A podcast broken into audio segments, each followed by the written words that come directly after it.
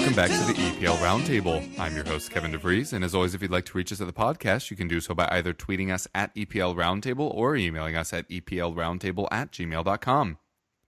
All right, now we are here with Jim Knight, who you may know uh, from his stuff over with Goal and Perform, or from his Twitter at Jim Knight, or this very show where he often talks about what's going on with Leicester.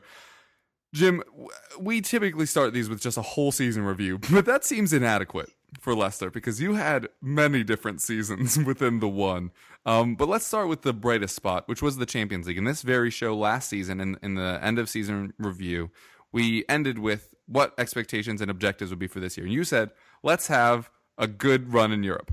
Hey, you did that. You did very well in the Champions League, even giving um, a, a, a, chance there to, to get into the semifinal. You brought it home and had the chance, which is just about as good as anyone can ask for. So let's just start with that. What, what did it mean to you personally as a Leicester fan, and what do you think it meant for the club that Leicester was able to do so well in the Champions League? Um, for me personally, it was obviously kind of a life's ambition fulfilled. I guess. Like I'm not especially old. Um, I'm 29, so I've not, you know, been through that many seasons of mediocrity. Leicester, we've you know, since I was old enough to kind of go and start watching them um, as a kid, we've tended to be either getting promoted, getting relegated, or winning stuff. Um, so we've we very rarely had very dull seasons and stuff. So I can't complain on that front. But you know, to see Leicester play in Europe's premier club competition without that kind of financial doping impact of a Roman Abramovich style um, takeover, and yes, we have had money pumped into the club and a lot of debt cleared off. But I think it's been done the right way. It's been done in a, a kind of sustainable way. Um, so to see Leicester excel on the kind of very biggest European stage is just yeah, it, it, it doesn't quite feel real still. It still feels like when you're watching the matches back or the highlights and stuff, it still feels a bit kind of like you're watching, I don't know, kind of film, I guess. Um, and to get to watch them personally as well, obviously a lot of the home games and the trip to Copenhagen as well, um, back end of last year to watch that away game is, you know, I think watching your team away in Europe is is something um, really really special. And to be honest, a lot of supporters don't won't ever get to do it. You know, there's a, a very select uh, group of teams, even at the very top end of the football league, that um, will ever get to to watch their teams in Europe. So. You know, it was fantastic, and we did. I think we did ourselves proud, and that was the most important thing. Um, I think a lot of people came into the season still thinking we were going to get embarrassed, to be honest, even though we were a top seed. Um, a lot of people were talking about the coefficient and how Leicester were going to let the coefficient down and how we weren't going to get any points and we were going to get slaughtered by all these teams and go out and stuff. And if that had happened, then so be it. We would have enjoyed it nonetheless. Uh, but to get you know that that glimmer of success and the, the second leg um, against Sevilla under the lights at the King Power um, when we were trailing from from the first leg two one to turn that back and and win two 0 and you know have Kasper save a penalty um, in the in the kind of dying minutes to keep it at two 0 and obviously if they'd have scored that it, it, would have gone to extra time if it had finished that way so. You know that was, you know, still I think that was a, a memory that will be very difficult to beat as a Leicester fan. You know, in the um, in the near future, despite the the amazing things we've achieved in the last eighteen months. Yeah, it was definitely uh, fascinating. And uh, you were the furthest advancing English team, correct? Yeah, yeah. So I mean, that's another little cap in the, you know, feather in the cap as such, especially to those fans of clubs who, um, mentioning no names, Arsenal, um, thought that we would be letting the coefficient down and kind of saying, "Oh, they're going to do terrible, etc., etc." Um, so to go the furthest out of anybody and be the last English team, uh, and, and as you say, to have had a, a chance at a puncher's chance at a semi final. Um, we were we were you know really happy with that, and we were beaten by a team that have been to two finals in the last three seasons. So you can't complain about that. I think financially, I've heard a few figures banded around uh, in terms of you know what it's brought into the club. I think it was like 60 million, the the kind of most recent one that I heard in terms of revenue. Um, obviously TV rights, and I think the TV rights are, are increased if you're the last team from a particular club left in the competition as well. So I think it was quite um, financially beneficial for us to be the last team um, from from Britain left in. Um, so yeah, it's it's obviously given us a financial foothold um, as well as all the stuff from winning the league. And uh, although our budget has obviously gone up alongside that, it's hopefully secured our our kind of immediate finances even more so than they already were. Yeah, um, and from those kind of heights, Uh, and as we said, that was the objective was to do well in Europe this year. Clearly, that was the goal because the Premier League campaign was less than phenomenal. Although a 12th place finish isn't the most insane thing. Um, but just curious as to what you think was the difference between the two, other than just the focus seemingly being on the Champions League. Um, I think it was a mentality thing from the players, to be honest. Like I think there was certainly a amount of um, complacency in the Premier League this year from players, staff, coaches, whatever. Um, that because we'd won the previous year, uh, that would be absolutely fine this season, and we could almost kind of not write the Premier League off. We never wrote it off, and there were some good performances, but they were exceptions rather than a regular occurrence. I think if you look at like games like the Man City game uh, where Pep Guardiola tactically just played right into our hands and we beat them 4 2 um, at home. There were a few bright spots um, earlier on in the campaign, I think, before Ranieri kind of lost the, the, the trust of the dressing room. But I think it was uh, both the atmosphere, like the, the, the, European nights at home, certainly, and, and away were, you know, some of the best atmospheres I've ever been in. Um, so I think that has an effect on the players. And I think it was more just that a lot of the players who were in the Leicester squad, you know, you look at the likes of Jamie Vardy, Wes Morgan, uh, Robert Huth. They're you know they're probably unlikely to to ever play in the Champions League again uh, due to their advancing age. Um, Mahrez is is kind of a, a, different case, I guess, and maybe Kasper Schmeichel if he was to make a move this summer. But a lot of the players there, I think, would have known that it was their probably one and only opportunity for the vast majority of them to play in the Champions League. So I think there was a certain amount of kind of raising your game to that extra level. Um, as much as I wish it hadn't been the case that we would have dropped off quite so significantly in the Premier League, um, I think a lot of them also struggled to cope with the um, the kind of Wednesday, Saturday, uh, or Tuesday, Saturday turnaround. I think it, it, it, does get overplayed a little bit at the top level, but when you consider a squad of Leicester's depth, which isn't anywhere near as well kind of kitted out as a Manchester City, an Arsenal, a Chelsea, um, or even a Tottenham, I guess, uh, that that kind of effect on turnaround and travel when you're not used to it is you know is particularly damaging. Um, so I think all those kind of factors came into play. Um, but I think it was it, some of it was kind of the shop window effect, I guess. Like, uh, it's no coincidence that Mahrez is a lot of Mahrez's best games this year have been in the Champions League um, when he was kind of in that global shot window, uh, because I think he's that kind of player who performs when the spotlight's on him. And yeah, on a kind of Saturday afternoon at three o'clock when there's no kind of global TV coverage of our game on, on kind of mainstream British television, etc. He, he's tended to go missing a little bit, which is the kind of player he is. But I don't think it's a coincidence that his best games are in the, the Champions League. So it's a multitude of things. You can't put it down to just one thing, but it's um, it was a hell of a ride, and I'm I'm kind of glad we did as well as we did. But yeah, it, it certainly had a detrimental uh, effect on the campaign up until Ranieri left because you know when we spoke about it few months ago now, um, we were in very real danger of getting relegated, mm. which is you know a huge huge uh, issue, obviously. Um, even for a club like ours, where we did say the objective was to um, was to was to remain in the Premier League. I don't think you know anyone quite expected us to be in such a dogfight with kind of ten games to go. Yeah, um, kind of taking a, a zig instead of a zag here. Um, talking about the the drop from last year to this year, especially with players like Mahrez. Uh, I was just thinking about the fact, you know, uh, Kante basically swept player awards, uh, writer, players, player. Um, even EA Sports gave him their FIFA Player of the Year. um, a lot of people saying, you know, it's incredible. Well, obviously, it's incredible that he's won two consecutive titles at two different clubs. As a Leicester fan, do you buy that he was the difference in both of those sides? I do buy it to a certain degree. I do feel that a lot of the plaudits and awards he won this year were as much down to his performances last year uh, and kind of a, a, recognition of that since he moved to Chelsea as they were for this year. I feel like he was probably, I, don't, I haven't got any stats to back this up, so people can tell me I'm wrong um, potentially. But having watched him every game last year, um, and obviously quite a lot of Chelsea games this year, I don't think he was any more effective in a Chelsea team. In fact, I think he was less effective in that Chelsea team than he was in our team, where he was kind of literally the the whole engine room. Um, and I think he made Leicester a lot better as an overall team um, and kind of the sum of their parts than he does at Chelsea, where he's surrounded by players who are more of his ilk. If that makes sense. Um, so I think there's you know there's a certain amount of um, two season syndrome there from the from the you know from the football writers and people like that. Where last year it got you know a lot of the awards got given to the likes of Vardy and Mahrez who'd won these you know incredible accolades um, either from you know Vardy breaking the record, Mahrez having a fantastic kind of breakthrough season on the on the big stage.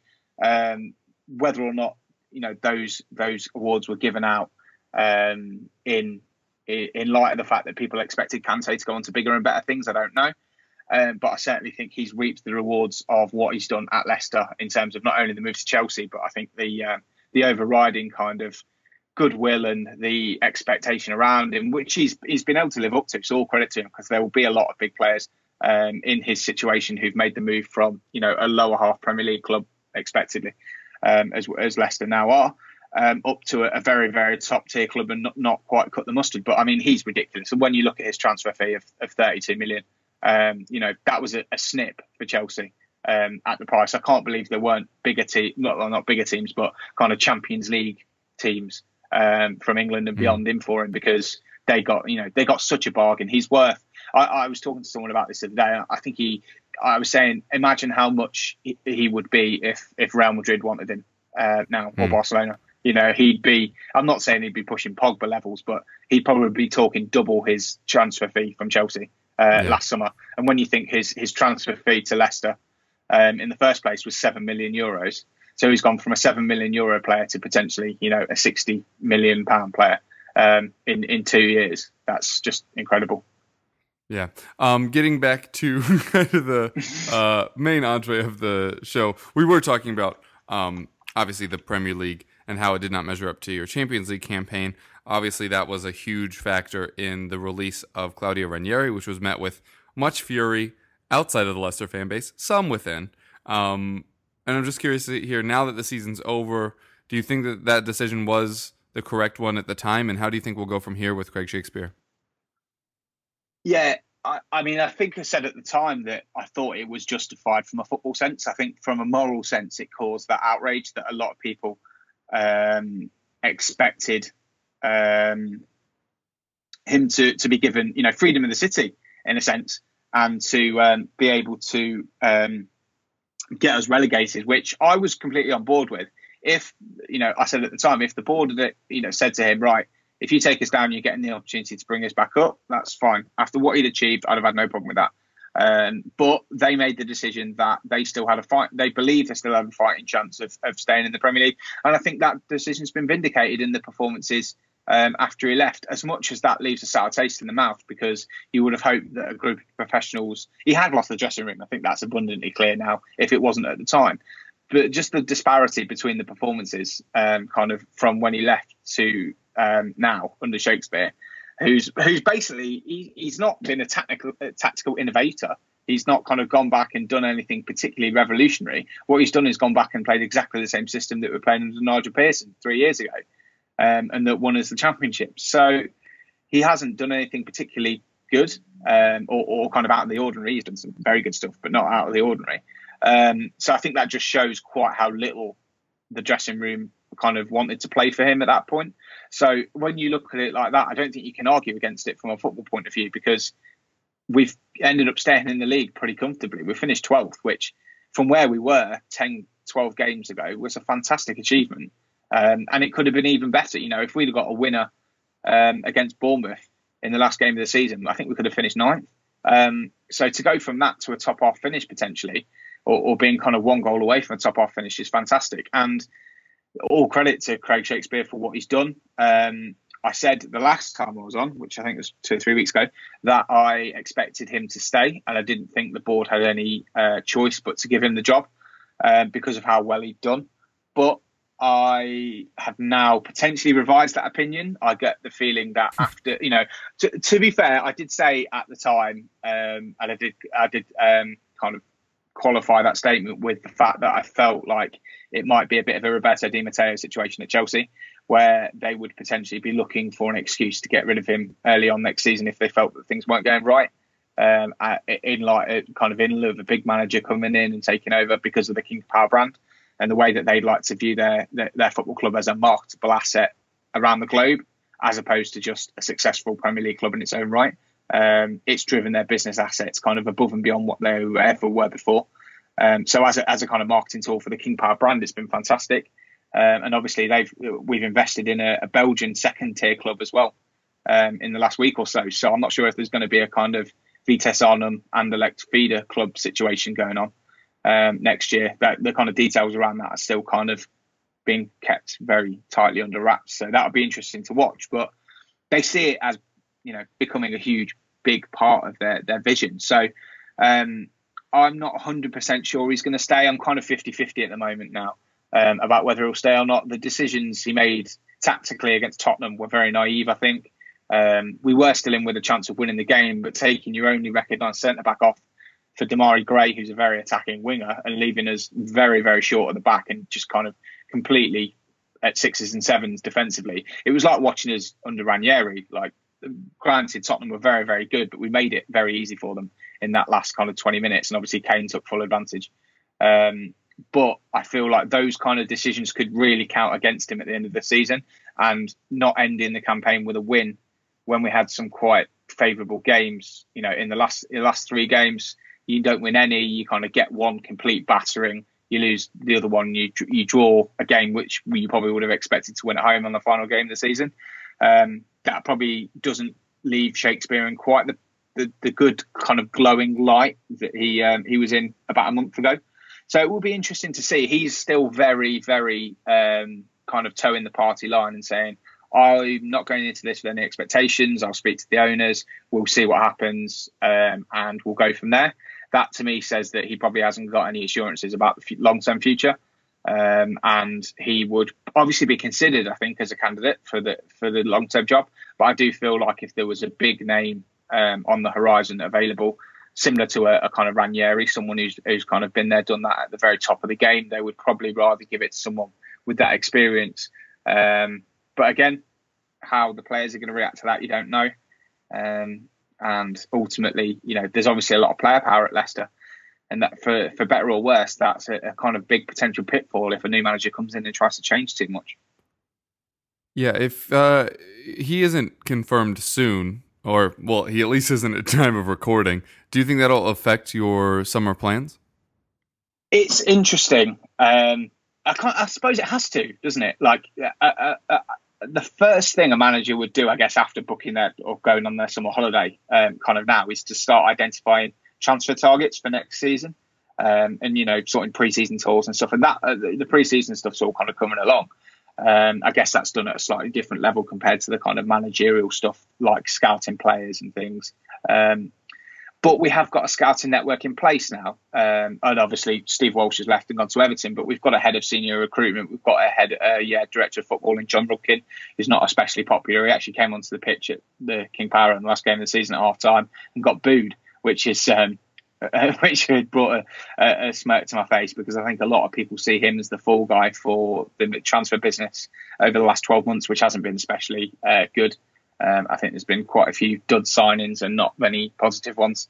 Um, so yeah, you know, you would think that Shakespeare would probably be quite heavily involved in um, in scouting players and looking at the um, potential for next season. But if he's not the manager, then the board need to make a decision very quickly to a find someone who's going to come in, and b start the work on those um, scouting targets because a lot of the big clubs that we're going to be in competition with are, are, going to be, you know, looking at similar players to us, and and we're going to start receiving bids for players as well. I think this is a really kind of um, pivotal summer for Leicester's squad as it is. I think there's going to be interest in Mahrez. Um, potentially, he might be priced out of the market by his big contracts, but I certainly think Kasper Schmeichel um, and Demarai Gray are, are, kind of prime candidates to leave the club potentially for kind of bigger and better things. So it will be really interesting to see how much um, scope he gets and how much input he has over the summer.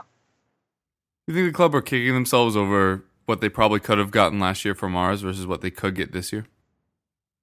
Yeah, I think absolutely they are. I think if they'd have um, taken him to market, as it were, last year, they probably could have got 50 million for him. You know, you, you you look at some of the players and some of the fees that are flying around, and I'm not saying you you, you would be able to get, you know, you wouldn't be able to get that for him now, but I feel like when we put him on 100 grand a week um, for four years, you kind of price out everyone bar the real, real European elite clubs. I'm talking Champions League contenders um, you know, your Real Madrid, your Barcelona's, Manchester Cities, and Chelsea's, people like that with huge bankrolls, huge uh, wage bills that could accommodate someone who could potentially come into their squad as not necessarily even a first teamer and paying more than hundred thousand pounds a week, which a lot of Premier League clubs can't.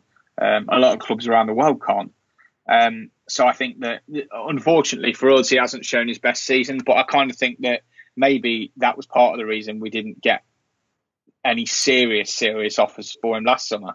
Um, it could well have been that some of the clubs looked at him and said, "Yeah, he blows a bit hot or cold. We'll we'll leave it on this occasion and see how he gets on." And you know, ultimately, they've probably been proved right. Um, I would still be very interested to find out how he would do in a team where he isn't kind of the main attacking outlet, um, because he is always double marked in a Leicester team. Him and Vardy are always kind of the two marked men, as it were, both fig- figuratively and literally. Um, so teams go out of their way to kind of stop those two outlets because they know that if they stop those, we have trouble scoring. Um, how we do in a team that kind of has a three pronged attacking uh, set up like a Barcelona or Real Madrid, I don't know, but I just kind of feel like he's falling at the moment in between the cracks of um, a very, very good Premier League team and a, a top, top elite team uh, that could actually afford him. Yeah, well, it'll be very interesting to see what you do end up doing this summer. Of course, at the end of the summer will be the 2017 2018 Premier League season. This year, we kind of knew what you were expecting going into it, um, but I think this year is kind of up in the air. What are you expecting uh, from Leicester next season? Well, there's no obviously there's no European football for us to be distracted by using as an excuse. So I think you know I think that the club's owners will expect us to push on into a top half um, I think if any new manager does come in, the fact that we finished 12th probably isn't a bad thing. Um, because, as I say, it was so nip and tuck at the end there that, to be honest, if we finished eighth or ninth, that would be seen next year. Uh, if we finished eighth or ninth, um, it would be seen as obviously a real positive. The fact that we've been able to break that top half, and that's a kind of milestone that a lot of I think fans and clubs look at as a, a sign of progress, even if it means that you know you haven't actually done that much better than the previous year. Um, so I think that will be the, the kind of expectation. I think there will be an outside kind of unsaid expectation uh, or hope, should I say, of a of, of a European challenge, uh, not for a Champions League place, but I think given the wage bill that we've now got, um, the, the, the amount that we've spent on players, um, and it, you know if that continues, I guess it kind of all depends on the summer. If we were to lose the likes of um, of Kasper, uh, Schmeichel, of Mahrez, um, and a couple of other key players kind of go as well, then you know it might well be a rebuilding job, and that a, a, kind of a 12th place finish would be acceptable. But I think if we keep the majority of the squads together that, and add to it, um, which obviously has been a huge issue over the last 12 months or so in terms of adding players that bring kind of real value um, and bring up the overall quality of the side, um, then there's no reason we can't push on towards the top half. But I think, you know, I think publicly stated, it will probably be like a 10th place finish, something around there. Anything between kind of 11th and 8th probably won't be the end of the world when the, the team will probably be expected to be pushing on a little bit higher than that um, behind closed doors. Hmm. All right. Well, uh, best of luck to you next season. In the interim, uh, where can people find you in the off season? Um, I will be over at uh, goal.com writing uh, various betting related stories. Uh, obviously, not much going on this summer uh, in terms of football, but we'll have Confederations Cup coverage, um, all your internationals, transfers, uh, managers, all that kind of uh, good stuff. And obviously, it, it, won't be long and the pre season will be upon us. Um, so make the most of the next few weeks being very quiet because it, it doesn't stay like that for long. Um, so towards the end of July, beginning of August, we'll be covering all the preseason stuff. Um, I'm over at soccerway.com as well, uh, producing kind of weekly publications, which will be back for the next season. Um, so if, if, betting on football from a statistical point of view um, is something that you are interested in, that's that's kind of a must-have on the regular reads list. Um, and yeah, goal.com, soccerway, pretty much everything. And then here on on the EPL roundtable, uh, whenever I can uh, I can squeeze in amongst the uh, myriad of good guests that we have on. All right. Well, thank you so much for joining us today and throughout the whole season. Really appreciate it. And I'm sure we'll speak soon.